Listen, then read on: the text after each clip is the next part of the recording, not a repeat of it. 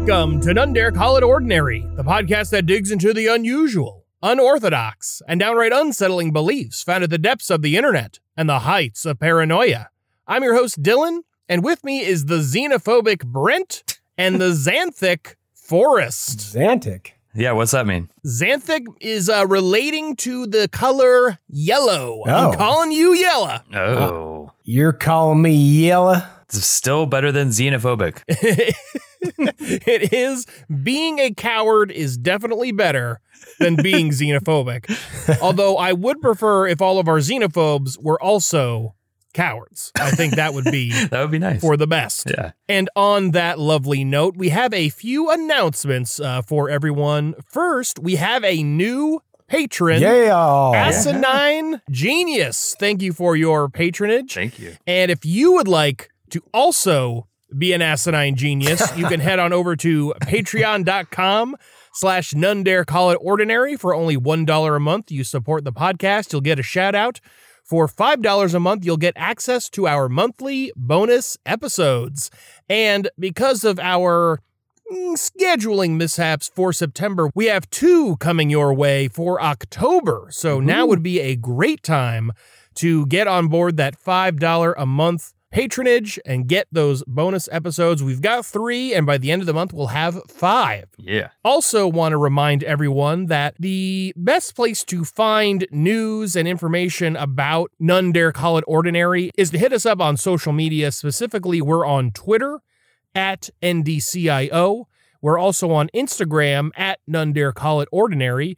If we talk about any kind of photographs or video on the podcast, we'll throw it up on Instagram so everyone can take a look at it. And if you want the most up-to-date news, those are the best places to go. And lastly, if you could please rate, review, and subscribe on Apple Podcasts or wherever your podcasts are served. Okay, and so now that we're finally done with the hellish um, Alex Jones series, what are we talking about today? A new a new thing. Yes. Thank God. Yes, we are done with Alex Jones. Thankfully, it's a bit rough, especially uh, those later years. Lots of uh, lots of hot takes from Alex. Yeah. And so we figured let's talk about something that is both very silly and frankly doesn't really matter at all. Specifically, we are talking about the phantom time hypothesis, most famously, quote unquote, promulgated by one Herbert Illig, a, uh, a German thinker. I'm going to call him a thinker. And a thought leader, if you will. Thought leader. Oh, yeah, a thought leader. Absolutely. He is a phantom time thought leader. And the main crux of Illig's theory is that what we think of as the history between six fourteen A D and nine eleven A D is all a lie. Those years were added to the history books by a teenage emperor and a wily pope in the Middle Ages. So really, two hundred ninety-seven years have been tacked on to our calendar. So that means you think it's the year twenty nineteen? It's actually the year seventeen twenty-two. Oh, wow. I bet you didn't see that one coming. Shit. We America. haven't even we haven't even achieved our independence yet. Yeah, I was going to say, America can't be destroyed by design if America has never been designed in the first place. Exactly. Alex needs to get on this business. Yeah, the answer to twenty nineteen is seventeen twenty-two. It is. It most certainly is. So let us start with the man himself, Herbert Illig.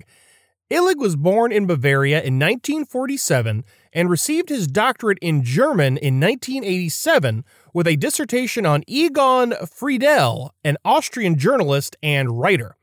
Also, I should note right up front, a lot of the research for this episode was provided via Google Translate. A lot of the primary sources are in German, so mm. take that as you will. I did the best to make sure that things were getting translated correctly as much as I can, not being a German speaker. Just figured I would have that warning right up front. Illig worked initially as a systems analyst for a bank before he made history revisionism his full-time job. All right, the original Germaniac. Uh, oh, no, no, yes, no. That yes. was that was Howard Hughes. oh, oh, oh, oh, yes, and actually, it's funny you mention that. You mentioned Germaniac, which if uh, if our listeners remember our cancer quackery episode, way back, uh, that is referring to the new German medicine. Mm-hmm. And um, it turns out that one of the boosters of the phantom time hypothesis, a Doctor Niemitz, is also a big booster of the new German medicine. So wow. I don't know if Il- I don't know if Illig himself is a Germaniac, but Doctor Niemitz most certainly is. Nice. Now, Illig's first forays into alternative history were in line with perhaps the greatest pseudo-chronologist of the twentieth century, Immanuel Velikovsky. Now, Velikovsky is guaranteed to get his own series sometime in the future, but the key takeaway about his views is that the Earth suffered some serious natural catastrophes as a result of interactions between Mars and Venus. I think there's different ways that plays out. Basically, a bunch of space stuff happened, and it had very explicit effects on humankind. And he thought that because of these natural catastrophes, that he had to reconstruct an entire chronology referred to as the new chronology, you know, not very original, I have to admit. And this included changing the chronology of ancient Egypt, ancient Greece, and Israel. And as a result of this influence, Herbert Illig became a member of the Velikovskian Society for the Reconstruction of Human and Natural History from nineteen eighty-one to nineteen eighty-nine. See, I would have liked to be a member of that revisionist history society too, but unfortunately my personal revisionist history omits the entire nineteen eighties. So it's Oh, it's not gonna that's work for a me. Good point. Yes. Yeah, so what you'll have to do is either this society existed like yesterday or three hundred years ago. Those are probably the only options yeah, for you. Yeah, makes sense. Along with being part of this society, Illig also published the Velikovskian-inspired magazine Vorsight, Frühzeit, Gegenwart, nice. Which translates to prehistoric, early, present, and he also edited the journal Zeitensprung, which translates to time jumps. Ooh, uh, see, I'm not, I'm not familiar with those. I only subscribe to prehistoric, late future, mm, and yes. also Trump jumps. Oh, that, yeah. Uh, that, yeah, that last magazine is uh, one where it just skips the entire Trump presidency. So it's, oh it's kind of uplifting. It's nice. Ooh, that, that would be wonderful. Yes. Wow. While Illig is most famous for the phantom time hypothesis, he was interested originally in ancient Egypt. He initially proposed a chronology that would excise two thousand years from the official record. Jeez. Specifically, the Great Pyramid of Cheops, which was finished in twenty-five sixty B C, turns out it was actually finished sometime in the first millennium B C. I bet you didn't know that. Does that also change the fact of what we recently learned from our Alex Jones series that the C I A built the pyramids with the help of the ancient aliens? I don't know if that's addressed. Yeah, I'm not sure. Could it be that perhaps the C I A from another place in the galaxy came here in starships that ancient people would call chariots? Yes. Yes. Answer, I'm going yes. with yes on that one. Okay, good. But yeah, I think um, the our, the official none dare call it ordinary position has to be, we just don't know. We just don't know yeah. yet. That's something yes. for further research. As And as we always say, do your own research. Yes, do your exactly. own research. Exactly. No matter how unqualified you are, it's fine. It doesn't matter. It doesn't matter. So before we dig into what's actually going on, we should first mention what those lame historians and archaeologists say what's going on. For this section, I'm just going to pretend the official chronology is correct, so I don't have to keep saying the alleged or the official over and over and over again. We're just going to assume that for this next section. Right, just sort of like we pretended that the Holy See wasn't vacant in the series on our series on Sedevacantism. Exactly, like that. That's exactly right. Correct. So Illig's phantom time hypothesis, it focuses in on Europe during the Middle Ages. That's his focus. And I think to really understand why he proposes the theory that he does, we have to understand what those dorky historians have to say about this time period. Oh, yeah. Okay. So, yeah, the, that official historical record, which Erich von Däniken proves is wrong in his seminal masterpiece, History is Wrong. Oh, yeah, exactly. Yeah.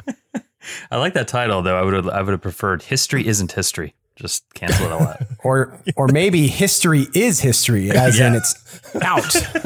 So we need a villain. There's a villain in Illig's phantom time chronology, and that villain is Otto the Third, who lived from nine eighty to ten oh two and was crowned Holy Roman Emperor in nine ninety-six at the age of only sixteen.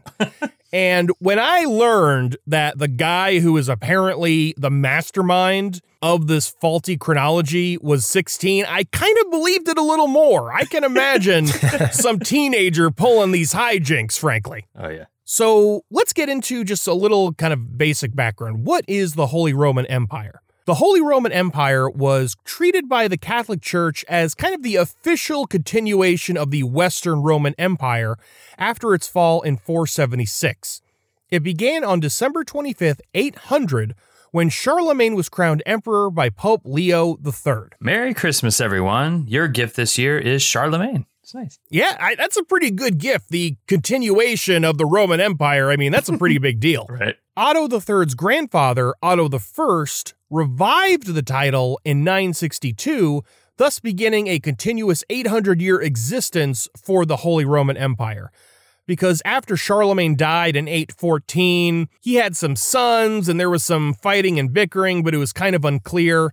But once we get Otto the First in nine sixty-two, then we have a fairly clear time period where we've got a continuous Holy Roman Empire hanging out somewhere in Germany. But it's not just Otto the Third we need to look at. We also need to look at the Pope.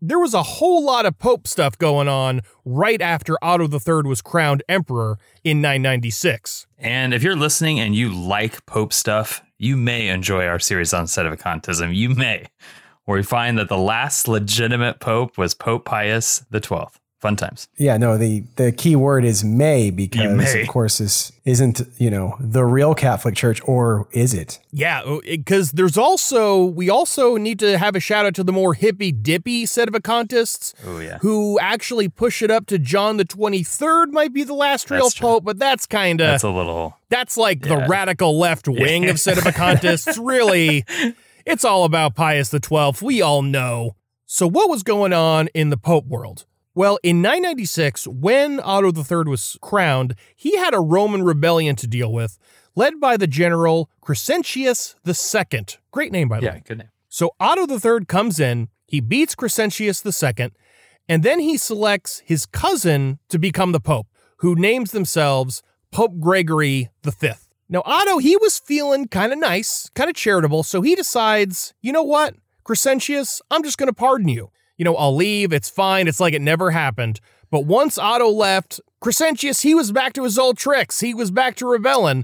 And he even deposed Gregory the Fifth and installed his own pope, John the Sixteenth, instead. And they really needed their own Pope Michael back then, really. Let's just be honest. Oh, I think almost all the popes were a Pope Michael at some point, yeah. because there's like, we're juggling like four or five different popes. At this point, everyone's getting deposed and redeposed. It's it's really chaos. Not only that, but I think we can always use a Pope Michael. Yeah. That, I mean, that's also yeah. fair. Yeah. I'm just grateful. I'm I'm really worried about who the next Pope Michael's going to be. I hope he had that one guy. It, yeah, it's, it's got to be Phil. Yeah. Listen to our last episode of our Sedevacantism series if you want to know who Pope Michael is or could be and his who mom. Phil is. Phil. Yeah. that I, uh... She's older than him. That might not work. Yeah, I don't know about that. So Otto, you know, he's sick of this. He defeated Crescentius. He came back, deposed his cousin. So Otto returned to Rome in nine ninety-eight. He again made Gregory the Fifth Pope. And then he was done being nice. He just straight up killed Crescentius the Second and Jeez. former Pope John the Sixteenth. He was done with all that mess.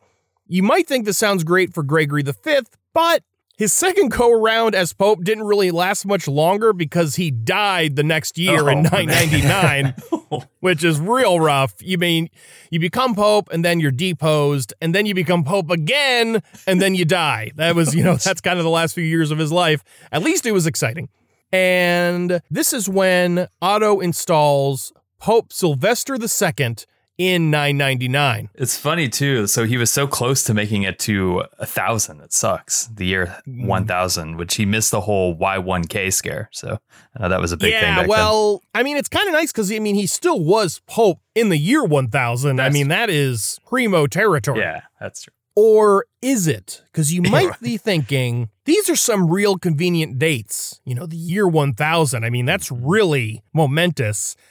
And the reason all this happened in the year one thousand is because Otto the Third and Sil- Pope Sylvester the Second made it happen. Specifically, everything that we've described so far, all the Pope shenanigans, most of the Otto Holy Roman Empire shenanigans, all of that stuff happened. It just didn't happen when you think it happened. Oh, so Daniken and historians are both wrong. History is right, but for the wrong reasons. Exactly. Ah. Specifically, everything that we think of as happening from nine twelve A D onward, that all happened as we think it happened. It just happened two hundred ninety-seven years earlier than we think it happened. I'm following you, I think.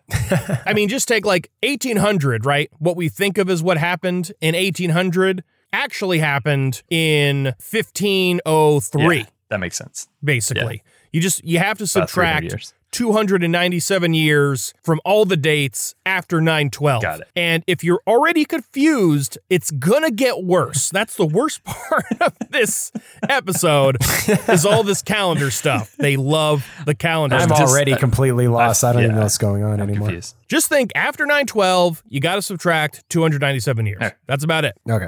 All right. Now, why nine twelve? Actually, the reason is very simple. This is when Otto the Third's grandfather, Otto the First, was born.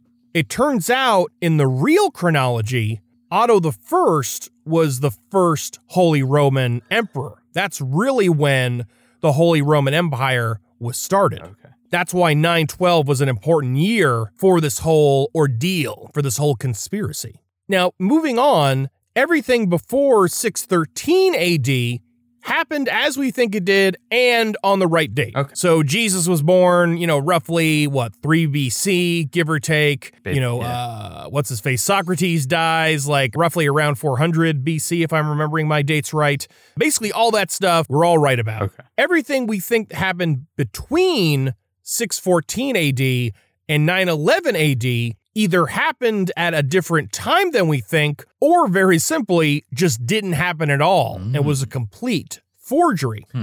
The most prominent fabrication in this whole conspiracy is the existence of arguably the most important European figure of the early Middle Ages, Charlemagne. Ah, you know, this whole thing just makes me feel like I'm watching an episode of The Outlander. So it's just time, yeah, time jumps. That's basically, it's just become... Just become. It's a it's a it's a Zeitensprung for sure.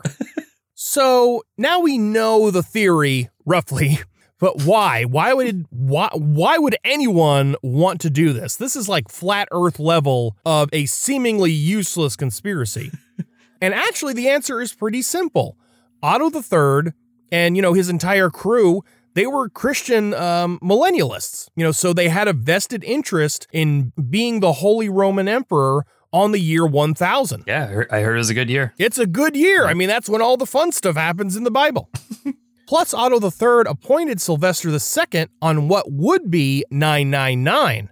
So Sylvester the Second also had a vested interest in perpetuating the fraud. He would be Wait, the Pope. And, and flip flip nine ninety-nine around, and that is six six six. Download oh, process right there. Download like, process. Ooh, I'm getting chills. Great minds think alike. Ooh, chills.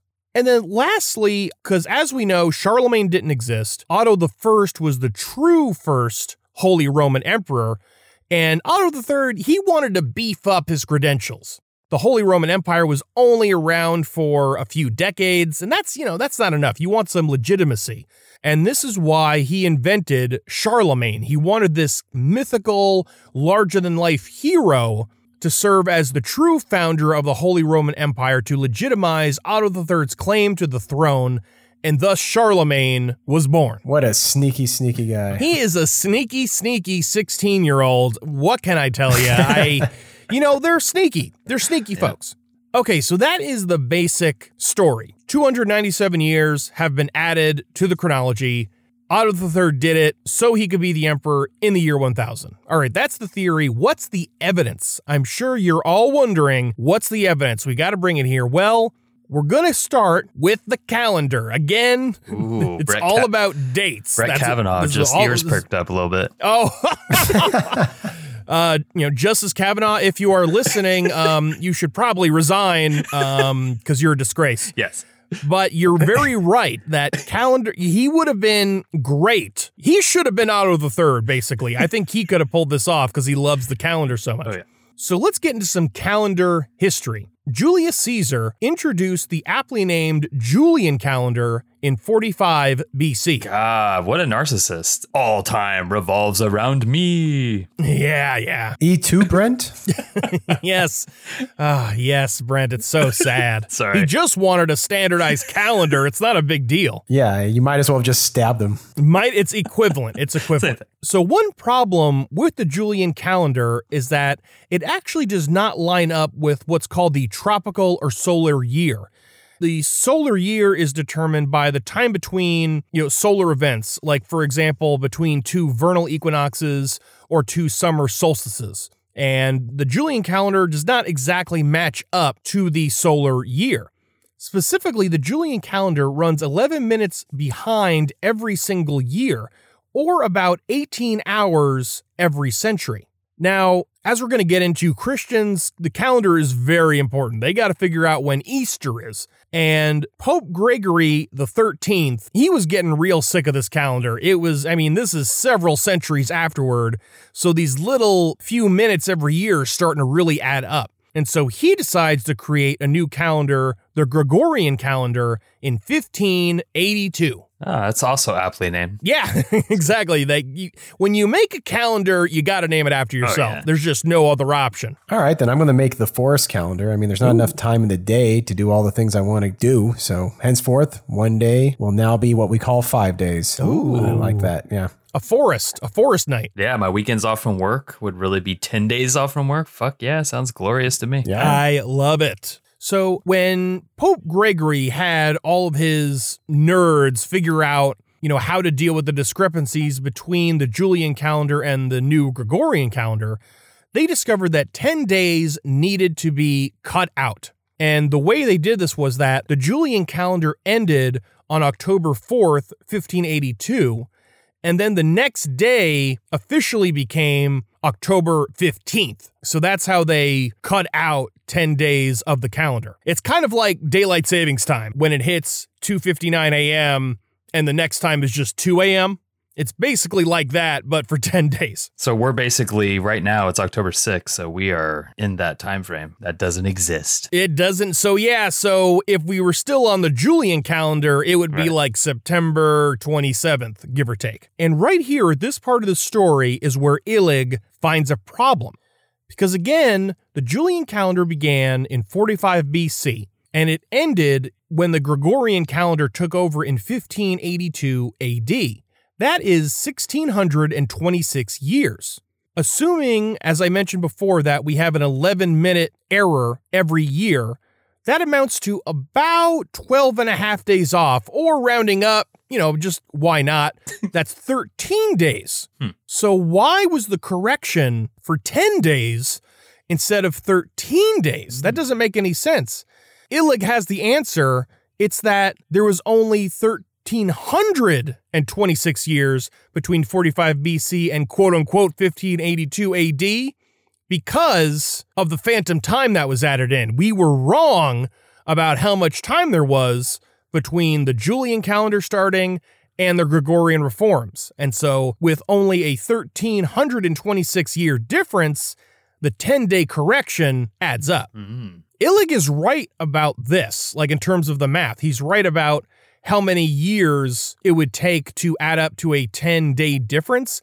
Oh, so he's right about everything then. Well, unfortunately for him, oh. there's actually a much simpler explanation than a rogue emperor sneaking three hundred years into history. Let's get out Occam's safety scissors oh, here. Yeah, yes, right. Once again, we're pulling out Occam's safety scissors.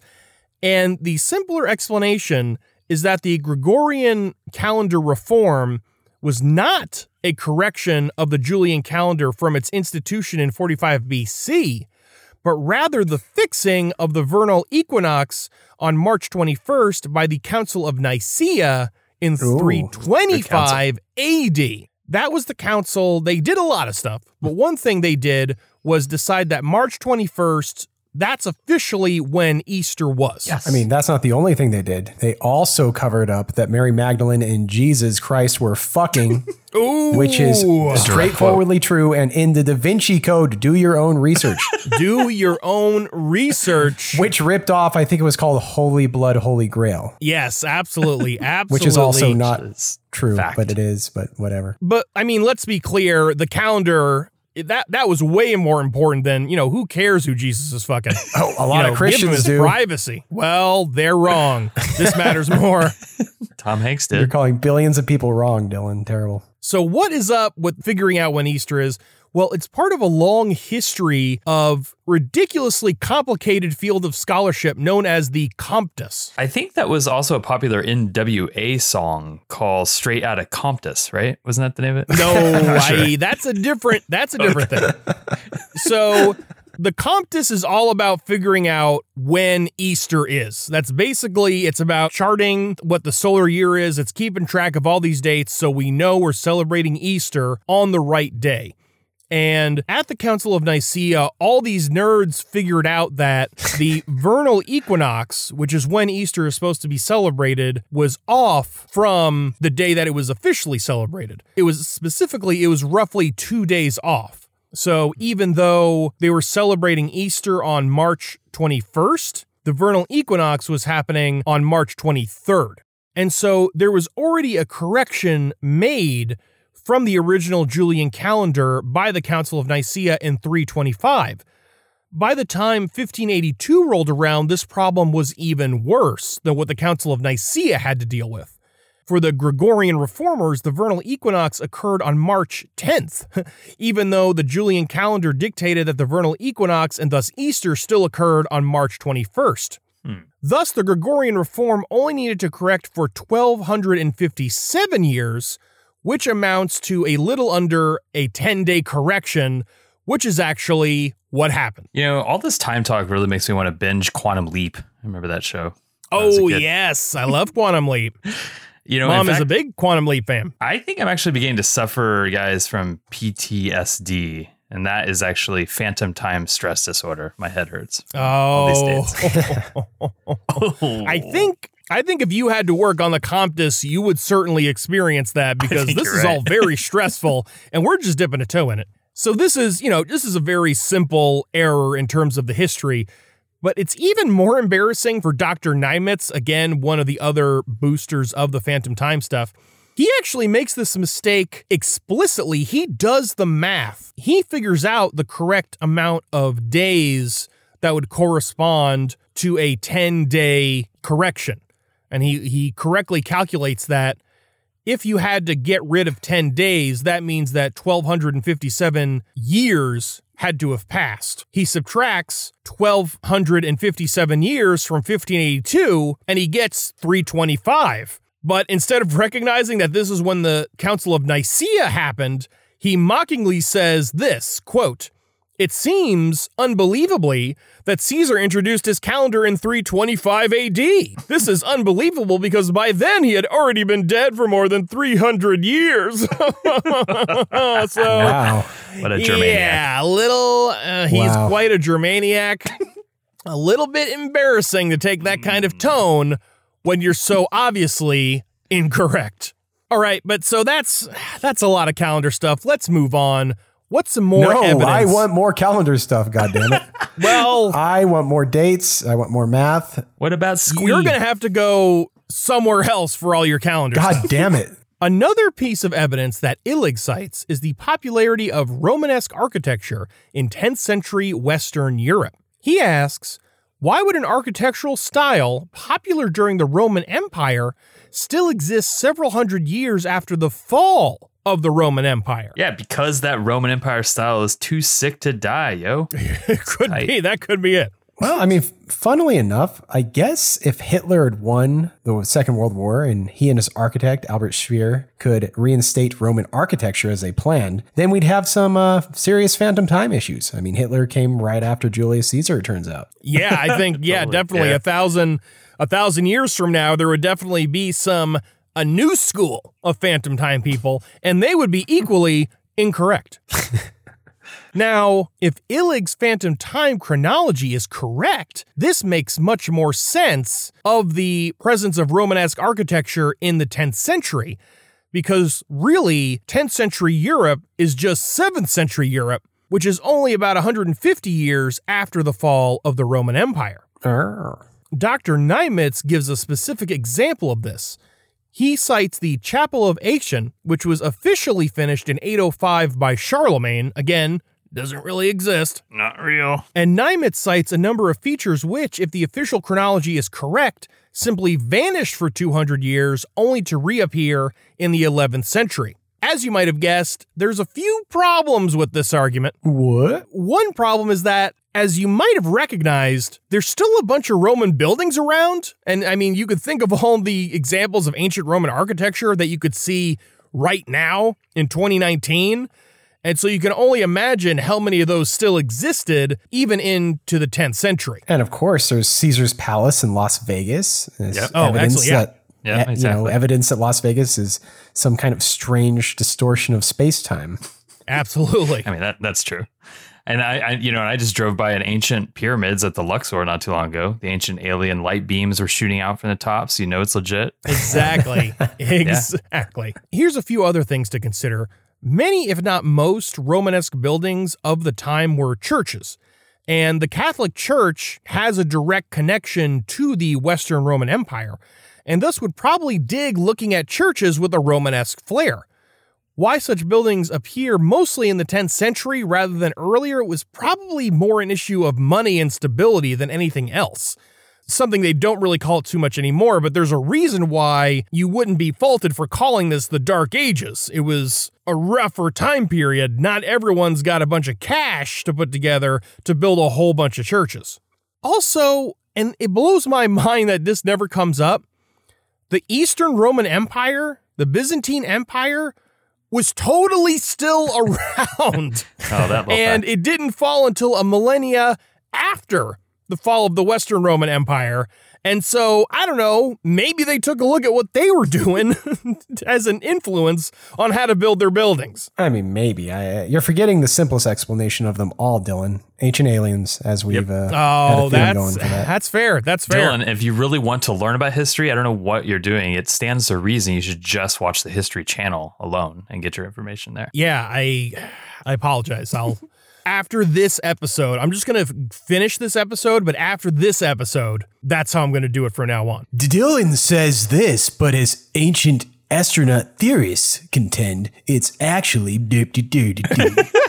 nailed I want to see a... Co- I, w- I would love to see a History Channel debate between phantom time people and ancient oh, alien man. people. That would be the best ever. Maybe throw in a Bigfoot proponent in there. Why, Why not? not? Why remember- not? Why not? Remember, the Roman Empire doesn't count though because that's they're they're not brown enough, so they their uh, stuff wasn't built by ancient okay. aliens. Yeah, that's yeah. That's the way it works, and with the ancient aliens uh, genre, yeah, that's if it's that's white, fair. It was done by humans. Yeah, that's clearly true. As for Doctor Niemitz's specific example of the Chapel of Aachen, I can't speak to the specific architectural features that he cites. You know, I don't I don't know enough about the architecture of the time. But what I do know is that the chapel was used for hundreds of years, including by the Ottos themselves because of its association with Charlemagne. And it also underwent renovations from time to time. So it's perfectly possible that these anachronistic features that he talks about were simply added centuries after the chapel was first constructed. And so he doesn't really give any like citations, but the thing was around for a few centuries. So it's not like, oh, well, we're just going to be done adding stuff to it. All right. So we got the calendar. We've got cool looking buildings. Here's another problem. And this is more an argument against the official chronology. It's that they rely too much on documentary evidence. Illig notes that there's actually very little documentary evidence of the phantom time period. Further, descriptions of people and events were left vague in the remaining documents that we actually do have. There was also a campaign at the time to copy ancient texts into a standardized script, which was called the Carolingian Minuscule. This was just like a standardized type, basically, so everybody knew what they were looking at. Because originals were destroyed after this process, Illig alleges that this project was more than capable of falsifying a vast array of documents while destroying the accurate originals. Oh. Okay. And Doctor Niemitz is even more stringent about this use of documentary evidence, saying, quote, "Archaeologists are not permitted to rely on written sources, even if generations of historians have worked on those written sources."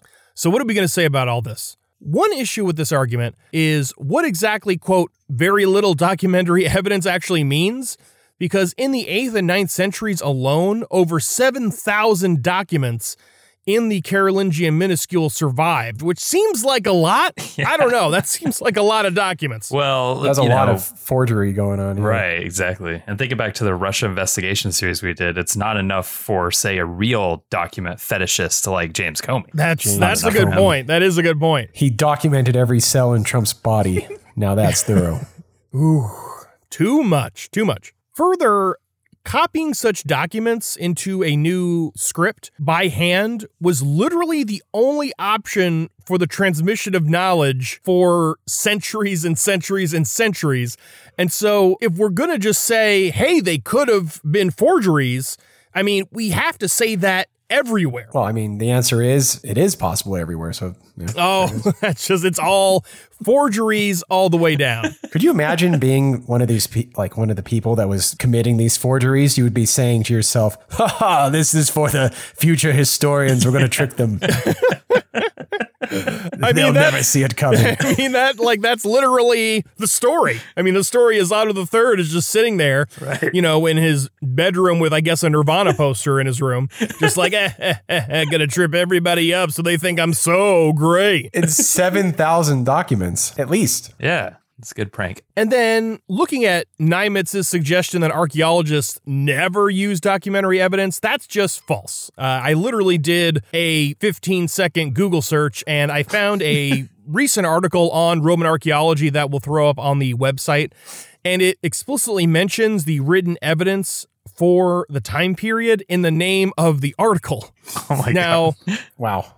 While it's true that archaeologists don't want to only use documentary evidence because, you know, that written evidence can be more indicative of the writer's bias than the reality of the situation, it's equally wrong that they just never use it. Yeah, it's all yeah. about the preponderance of evidence. Right. And yeah. you look at all the evidence that's relevant. So, all right, here is the last argument that the Phantom Time people use against the official chronology, and it's that, really, we don't know when anything happened. Specifically, Illig discusses all of the archaeological evidence that we have that's dated to the Phantom Time period between six fourteen and nine eleven. And so, you know, someone could say, well, what about all this stuff? Like there's churches and there's coins and there's armor or whatever, and it's dated between these time periods. What do you say? And Illig's answer is simply, those dating methods, they're all bunk. The main skepticism that the Phantom Time crew have is over two dating methods in particular, radiocarbon dating and dendrochronological dating. Disgusting. I mean, my primary skepticism for the Phantom Time hypothesis comes from everything else Dylan has said, basically. While I appreciate that, wait until you hear about what is wrong with these two obscure dating methods. So let's give it like a brief, a brief introduction to these. So radiocarbon dating works by measuring the ratio of carbon fourteen, which is an isotope of carbon, to its decay elements, specifically carbon twelve. So carbon fourteen, it's in the atmosphere, and it gets absorbed by plants, and thus it gets absorbed by all living matter. So when an organism dies, it stops taking in the carbon fourteen, and the carbon fourteen starts decaying at a regular rate into carbon twelve. So you can look at an organism, you can look at a hunk of wood, and you can measure the ratio of carbon fourteen to carbon twelve, and based on the time of decay, you can guesstimate how old that thing is. Yeah, you know, sorry, I do have to agree with uh, these Phantom Time people, because radiocarbon dating method is bullshit. We oh. all know the only accurate dating method is R B dating, which is radiobiblical dating, oh, I think. is the, radiobiblical. Yeah, is that where... You yep. listen to the Six Bible over like a C B radio? Is that what that kind of dating is? Yeah. It's specifically yep. the That's audio the B, version? Yep. Okay. I thought you were going to say, I thought it was going to be rhythm and blues dating. I like that. That's way better. So that's radiocarbon dating, but there's also this dendrochronological dating, and that's the use of tree ring data. So you've probably heard about how you could, you know, measure time by the rings of a tree. As trees age, they add rings, and you could count the rings to figure out how old stuff is. And it's a remarkably consistent method for telling you how old a chunk of wood is specifically. Yeah, and also wasn't that a part of a Beyonce song? It says like, if you date it, then you should have put a ring on it. I oh. think that song was, yeah, I think that song was about dendrochronological dating methods, if I'm not mistaken. I could be I wrong. I think you're right. I think it might be right. Well, I, another thing that I'm right about is that Kanye West was totally right that Beyonce is a much better dendrochronologist than Taylor Swift. I think, yeah. I don't think That's anyone, I don't think anyone's going to disagree with that. That reptile, as we learned from Sherry Schreiner. I forgot Taylor Swift is a reptile. That's why she can't yep, do it. Shape-shifting reptile. Reptiles, they don't yep. like trees, so they can't do yes. the dendrochronology. That's sad. Now, radiocarbon dating is corroborated by comparing its results to dendrochronological results and seeing if they match up, because you have a hunk of wood, it's both organic, and so you can do the radiocarbon, the C fourteen to C twelve, and it's also a tree, it's wood. So you could do the dendrochronological dating methods and see again if they match up. Now, Doctor Niemitz provides a very nice quick summary of the source of his skepticism. Quote, "This shows the fact that they com- they're corroborated with each other, that each specialist refers to the neighboring discipline to solve his problems of dating. A typical case of circular reasoning. Nobody looks over the whole situation, and therefore nobody is astonished that the same structural problems occur in different disciplines." Basically, radiocarbon dates are corroborated by the use of dendrochronological dates and vice versa. There is simply no way to objectively determine if these methods are sound that isn't circular. Now, how can the archaeologist respond? Niemitz thinks that there's literally only one way to respond, and sadly it doesn't work very well. Quote, "The most common objection to this idea says that methods of scientific dating are infallible and beyond the danger of circular reasoning." That's like it. That's yeah, all they got. That's all they got. Now, you probably agree that these dating methods are not infallible. I mean, we're just not that good. Luckily, there are other responses that could be given. And simply put, we know when a lot of stuff happened. So even the phantom time people believe that. So all we need to do is find wood from the times that we know stuff happened, and then we can use those hunks of wood to figure out the correct kind of timeline, the correct chronology based on the tree ring data. And these would be these would serve as benchmarks to build these dendrochronologies. A useful source on how this works is Stephen Dutch, who is a professor emeritus in geoscience at the University of Wisconsin, Green Bay. Oh, you just triggered me, Dylan. What the hell? Why'd you have to bring sports in this episode? It's hey, perfectly fine that's... without you mentioning the Green Bay Packers. Me and my family are Chicago Bears fans. God damn it. Not Bears. I'm sorry. I'm sorry. sorry. I had no idea. So in Dutch's article, he addresses criticism about dendrochronological and radiocarbon dating, specifically how radiocarbon dating of timber at Herculaneum, which was a Roman city destroyed by the eruption of Mount Vesuvius, and from the Dead Sea Scrolls. This allows the calibration of dendrochronological methods, uh, but this is just a small sample. So again, we know when the eruption of Mount Vesuvius happened, and so we have a date for the destruction of Herculaneum, and thus we have a date for all the wood there. And plus, there was also wood as part of the Dead Sea Scrolls, you know, the scroll part of it. And again, we know when those were written. And so these are just two benchmarks we can use to build a chronology based on tree ring data. Also, radiocarbon dating is also based on the physics of carbon fourteen decay, which is something we can verify independently of dendrochronology. It's not like we have absolutely no idea how that works. That's why we use it in the first place. you know, again, I don't want to say this is all infallible. You know, there's a lot of complications here. But Niemitz is just completely wrong to suggest that nobody looks over the, quote, whole situation. No, it's infallible or nothing, Dylan. Infallible or I, nothing. It's the only two options. I'm going to pretend like I didn't hear that. Just edit it out. And one one useful resource on dendrochronological dating in particular and how people and how it's developed over the decades is an article titled Oaks, Tree Rings, and Wooden Cultural Heritage, a review of the main characteristics and applications of oak dendrochronology in Europe by Christoph Heneka, Katarina Kufar, and Hans Beekman. And this is, again, we'll link this to, we'll link to this article in the website. This is a review article from two thousand nine, and it covers the whole history and the cutting edge of dendrochronology. And it talks about, you know, the ebb and flow of how it's worked and how these chronologies are constantly being revised and updated and how there's different chronologies, how they have to pay attention to specific forests in Europe and how they develop based on the environment that the trees are in and the type of tree. So, again, this is something that a lot of very smart people are thinking very hard about and making sure that they're doing correctly.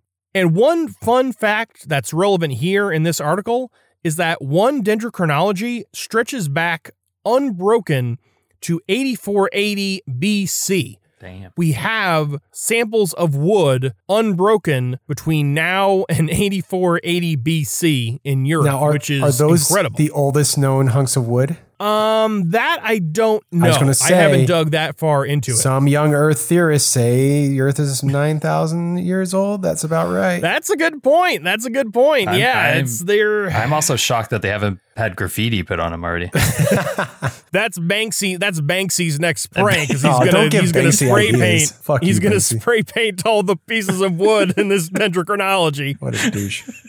An even simpler way to think about this is that if we're really going to just accept this simple skepticism of these dating methods, it would require throwing out results from scores of scientific disciplines, and it would require throwing out the dates from basically the whole of archaeology.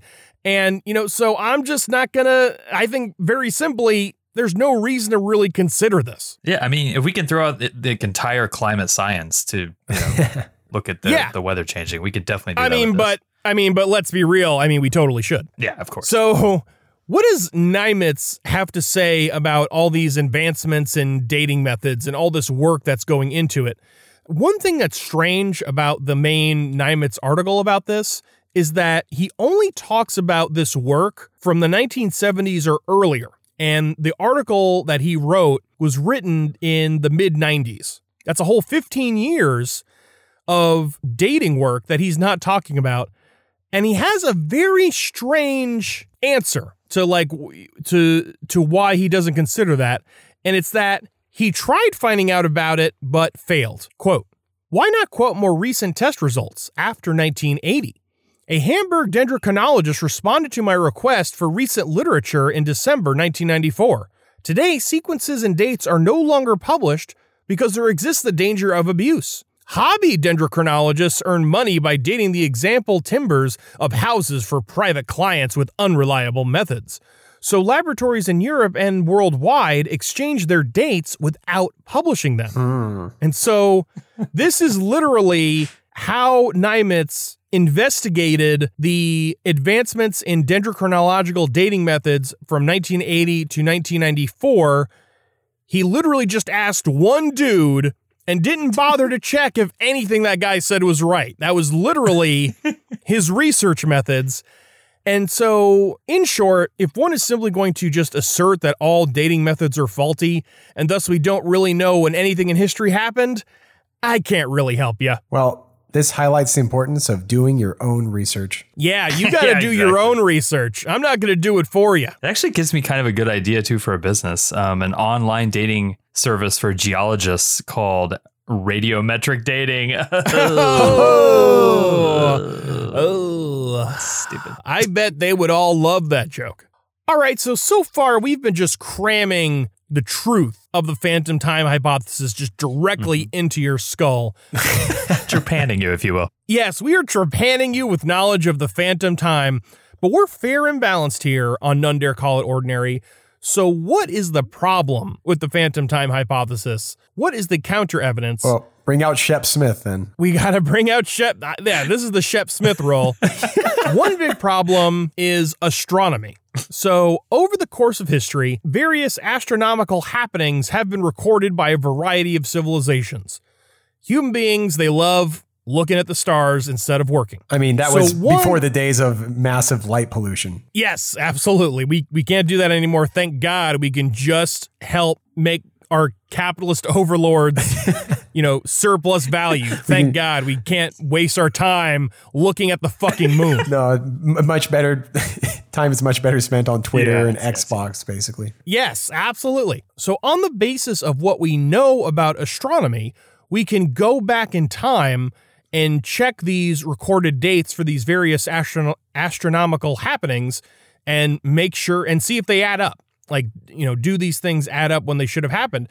And it turns out they do. What? But if two hundred ninety-seven years was just mysteriously added to the chronology, then there's no way we should be able to do this. Are you saying, hold on, are you saying the phantom time hypothesis is false now? Is that what you're trying to tell me? It oh, might boy. not be right. Oh, oh, no. All this time. So- I thought we were leading up to, of course it's true.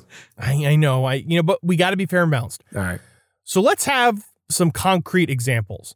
The Tang Dynasty in China recorded solar eclipses in seven fifty-six, seven sixty-one, eight seventy-nine, and eight eighty-eight, along with partial eclipses in seven oh two, seven twenty-nine, seven fifty-four, and eight twenty-two.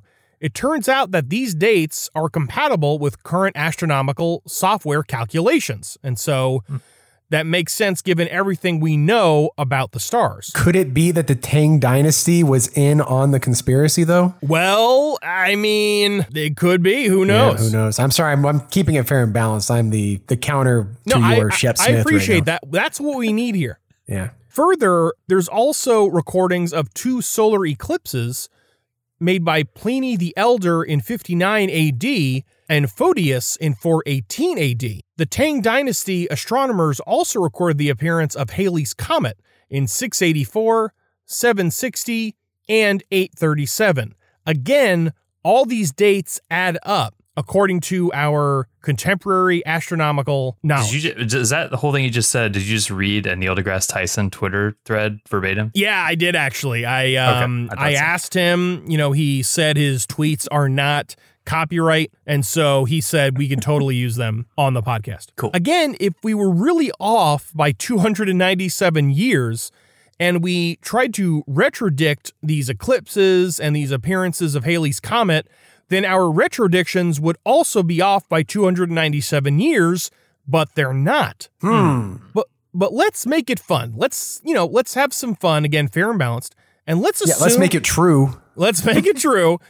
And let's assume that all these numbers that I've been giving you, all these, you know, dates, let's go with Forrest's idea. Let's see, these are all forgeries. Yeah, and they are. And they are, but there's still a problem. What? How did the forgers in seven hundred A D have any idea when to date these events? Oh, I got no Halley's Comet, for example, is particularly problematic since nobody recognized that it was a single astronomical body that was returning every seventy-six years. All right. They were keeping track of it, but they didn't really know what it was. They didn't recognize that it was coming at regular intervals, and they didn't know it was a comet. No, okay, I, I admit defeat. You win, Shep, this time. Yeah, uh, plus I'm also just skeptical of comets in general. We all know they're angels making their rounds. And by angels, I mean ancient aliens, well, of yeah. course. Yeah, the, yeah this, that yeah. goes without saying. The second big problem for the phantom time hypothesis is that it is extremely Eurocentric. Oh, here's the so, S J W regressive left portion of the podcast. This Here is the S J W portion of the podcast. You know what, guys? I think I'm going to actually quit the podcast because I feel very oppressed by your um, talking about Eurocentrism is a very, uh, you know, derogatory way. I'm sorry. I'm sorry. But we've got to talk about it. We've got to press forward. All right. So I mentioned earlier the Tang Dynasty. And you might be thinking, well, wait a minute, the Tang Dynasty, they were giving all these dates between six fourteen and nine eleven. So what about all the other stuff outside of Europe that was going on between six fourteen and nine eleven. Yeah, How does like, the phantom time hypothesis deal with that? Yeah, like specifically the year of Satan, which happened during this time, six six six. Yeah, that's that, that's the roughest one. That is. So here are a few highlights. Um, there's that whole, you might have, I don't know if you've heard about this, but there's this whole Islam thing. What's nope, Islam? Never heard of it. Yeah, so there was this guy, Muhammad. Huh? He died around six fourteen A D, and by nine eleven, the Islamic Caliphate was near Roman Empire levels. So if the phantom time hypothesis is true, that would mean that we went from the death of Muhammad one year, and then the next year, Spain was conquered by the Islamic Caliphate. And that seems real extreme. Well, no, it just means the Islamic Caliphate was super efficient. Yeah, in one year. And I mean, at that point, I feel like, you know, good for them. I yeah. mean, I feel like... Yeah, I think it's you do impressive. Deserve it. If you can build a um, Roman Empire level uh, empire in that amount of time, I think That's... I should just become a Muslim at this point. Yeah. yeah just do it. Yeah, I think clearly divine intervention had some role. Yes. Yeah. Or they were ancient aliens. Oh, again, I mean, yeah. there's there's a lot of theories swirling around. This is a very ancient aliens heavy episode, I think. Yeah, yeah there's, there's a lot of conflict happening that needs to be worked out, just not here. How could it be that in one year the Islamic Caliphate became like the Roman Empire? How could it be except for extraterrestrial intervention? Exactly, exactly. So besides that whole Islam thing, um, this time also corresponds to the late classic period in Mesoamerican history, ending with the collapse of the Mayan civilization. Again, ah. all of this would have to be wiped out if the Phantom Time people are correct. Yep. Hashtag twenty twelve. Never forget. Never forget. Never forget the time, the year that came and went. It went. Never forget the year that the end, the, the year that the uh, that all things ended, and also when Terence McKenna was completely debunked as well. So. Oh yeah. Yeah. And besides all this, there's the whole history of Anglo-Saxon England, the Roman Catholic Church, and the Byzantine Empire. So, in short, oh, oh, that. a lot of stuff was going on that would have to be changed worldwide, and it is utterly preposterous that a teenager could pull off a forgery of this magnitude. I think at least it happened in a movie, right? Wasn't that the plot to Home Alone three? Like, uh, pull, instead pull, of pull that off. Instead of Man. setting traps for the burglars, he was for he was creating forgeries out of papyrus. He, he, he's writing the forgeries and it's going dun, dun, dun, dun, dun, dun, dun. Yeah, that was the more art house edition of Home Alone, I believe. Now, I said there's no way a teenager could have pulled this off, or could he? Oh, because Doctor Niemitz thinks that these actually aren't problems. In fact, Doctor Niemitz thinks that this feature that, you know, there's this missing time in Islamic history, in in indigenous American history, et cetera, et cetera, is a feature rather than a bug. Because it turns out, Ooh. if you dive into the history of all these subjects, you find gaps in the record. And I need to prepare the listeners for what they're about to hear, because... You know, as I've talked about before, my fiance, I've talked to her about all these topics, you know, before. And I talked to her about this section in particular, and she said it was the dumbest thing she had ever heard. And you, even dumber than all the other things we've covered on this podcast yeah, we, so far. Yeah. We did four episodes on Alex Jones, which I discussed with her extensively. Still, this takes the cake. And I want to say that right up front, because what you're about to hear is my honest attempt to summarize the arguments that Doctor Niemitz is putting forward. So here we go. We're going to start with the Byzantine Empire and what Niemitz calls, but as far as I could tell, no other historian calls, the reform of the themes. So what are these themes? Themes are what the Byzantines called their main administrative units of the Byzantine Empire. So it's something like a state. The themes were established sometime in the middle of the seventh century as a result of fighting with the Slavs and fighting with the Muslims. And this system was fully formalized by the ninth century. There's just one problem with this chronology that I've just given you. Apparently, there are no written or archaeological records of this reform. There's simply no evidence at all. So how does Doctor Niemitz propose to deal with this? Well, he claims that there are two groups who discuss the reform. There's two perspectives. One group thinks that since the fundamentals of the reform were already worked out in antiquity, basically nothing happened between six hundred and nine hundred A D in the Byzantine Empire. But that there's that's not the only group. There's another group okay. who thinks that there was a significant reform, but it happened so slowly that it produced no written or archaeological record. Now, Niemitz comes in with a third option, the phantom time option. And its solution is very simple. It's that this period of time simply does not exist. Hmm. Now, there's actually a fourth possibility that I, I want to bring to your attention. And it's based on a very quick Google search, which revealed the number of books written by university presses about this topic. My guess Snobs. is that, yes, my guess is that those books are based on all the written and archaeological evidence we have of the time period. And so my thought is that Niemitz might just be totally full of shit when he says there's no evidence of this time period. I mean, I guess that's an option. Yeah. You're just showing your bias. It's just bias. It could be. It's bias, just bias, I just bias. want the listeners to consider this perspective. Now we're moving on. We're moving on from the Byzantines and we're going to Persia. And specifically, we're talking about the Shahnameh. Now, the Shahnameh is the national epic poem of Iran. It's like the Aeneid is for Rome, and the Iliad and the Odyssey are for ancient Greece. The Shahnameh, and the way the and the way the Sopranos is for Americans. Yes, specifically American Italians. Yeah. Now, the Shahnameh was finished in ten ten A D by the poet Ferdowsi. And the Shahnameh is an epic poem dealing with the ancient history of Iran. But there's one problem. You and your problems. His- You're always finding problems. No, this isn't this isn't my problem. This is Niemitz's problem. Yeah. Niemitz says the problem is that the history in the Shahnameh oh. ends with the last Persian king, Yazdegerd the third, who died in six fifty-one A D. So why would a historical poem and three hundred fifty years before the poem itself was finished? Oh my God.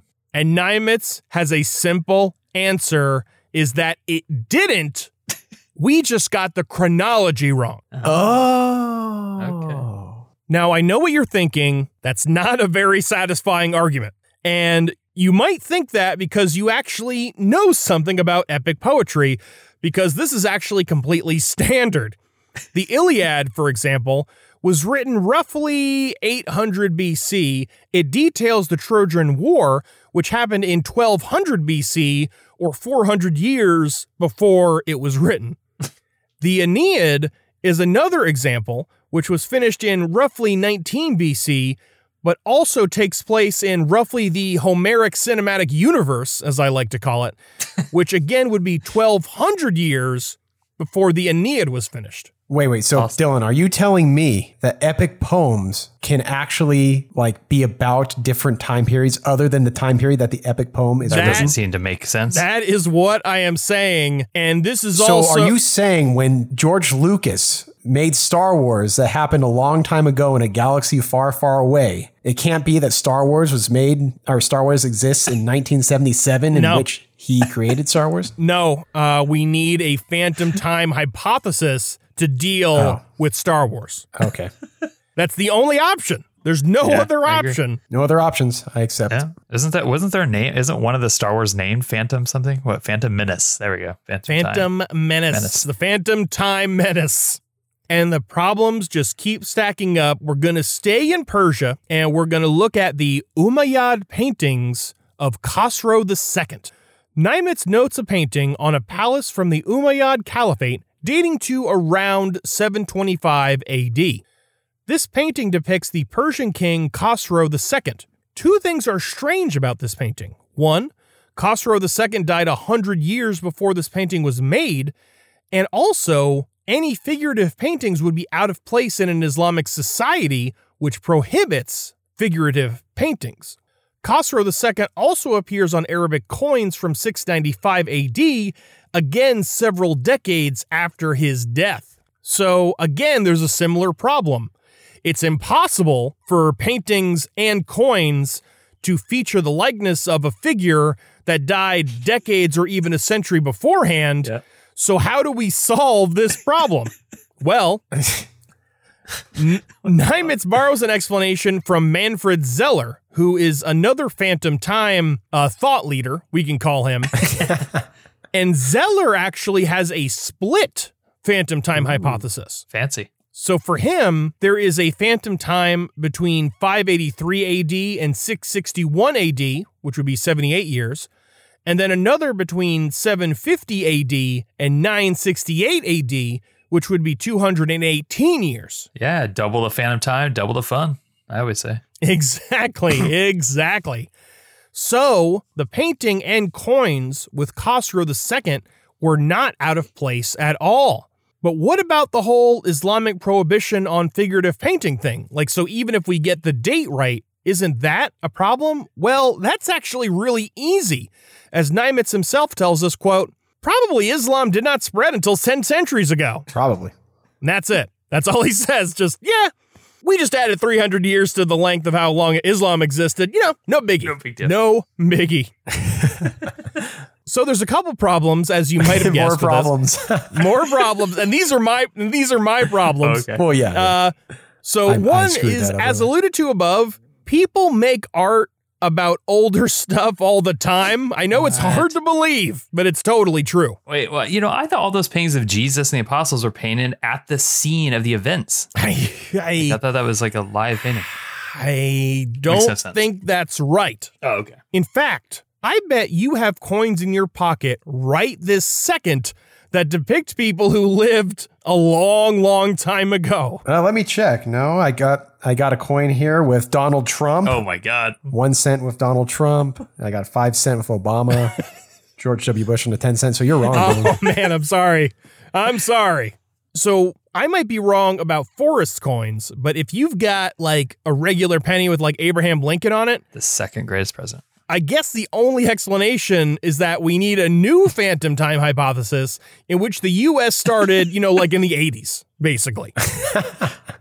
But there's actually a more interesting problem here, I think, and it's that it's actually just false that Muslims and all Islamic civilizations prohibit figurative art.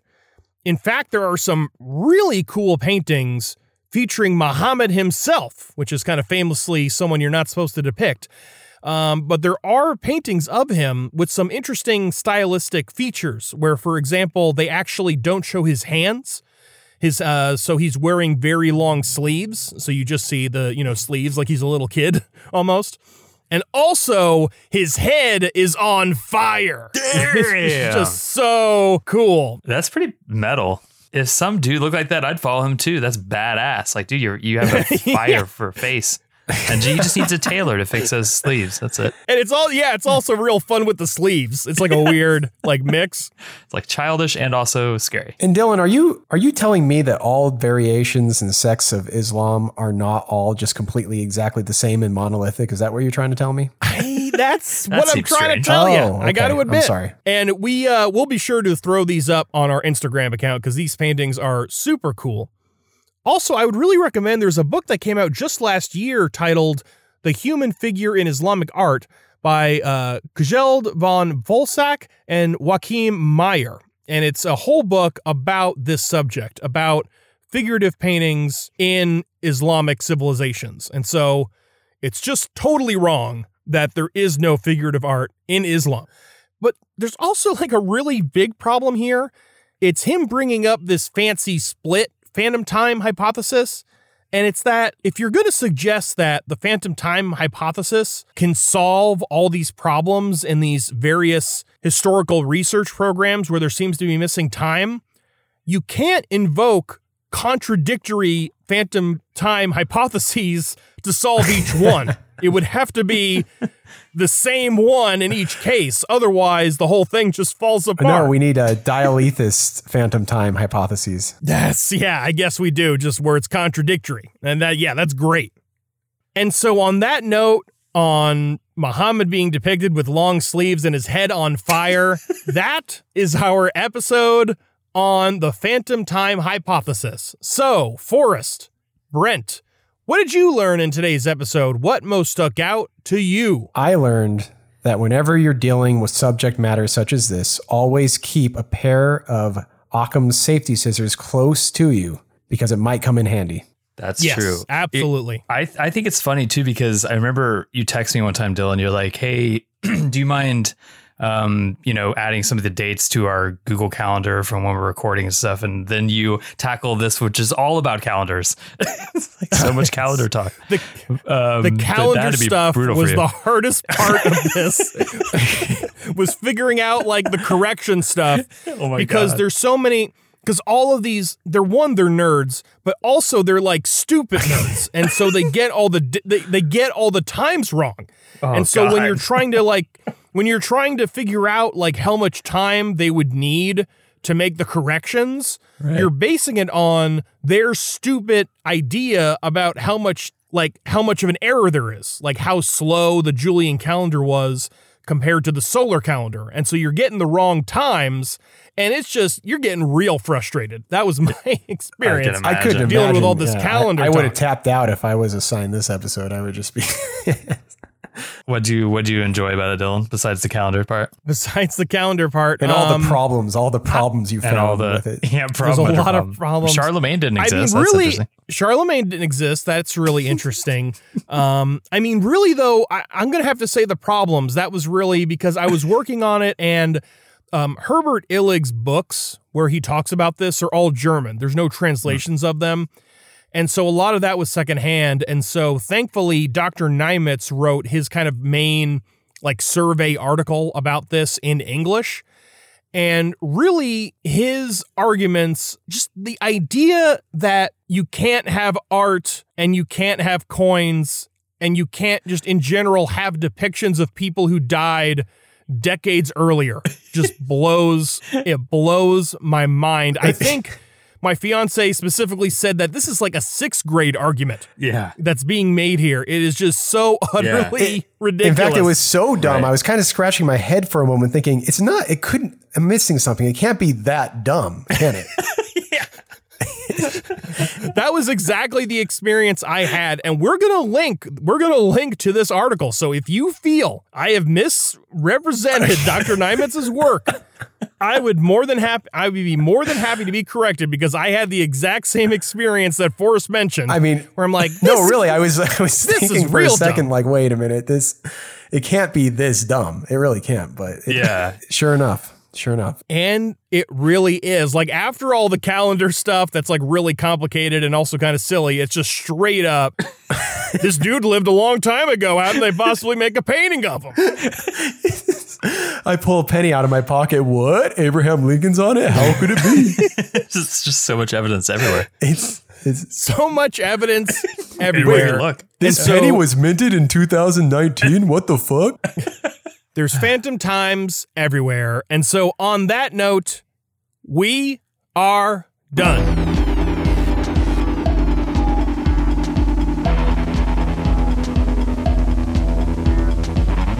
Thank you for listening to None Dare Call It Ordinary. You can find us on Twitter at N D C I O, Instagram at None Dare Call It Ordinary, and send us an email at none dare call it ordinary at gmail dot com.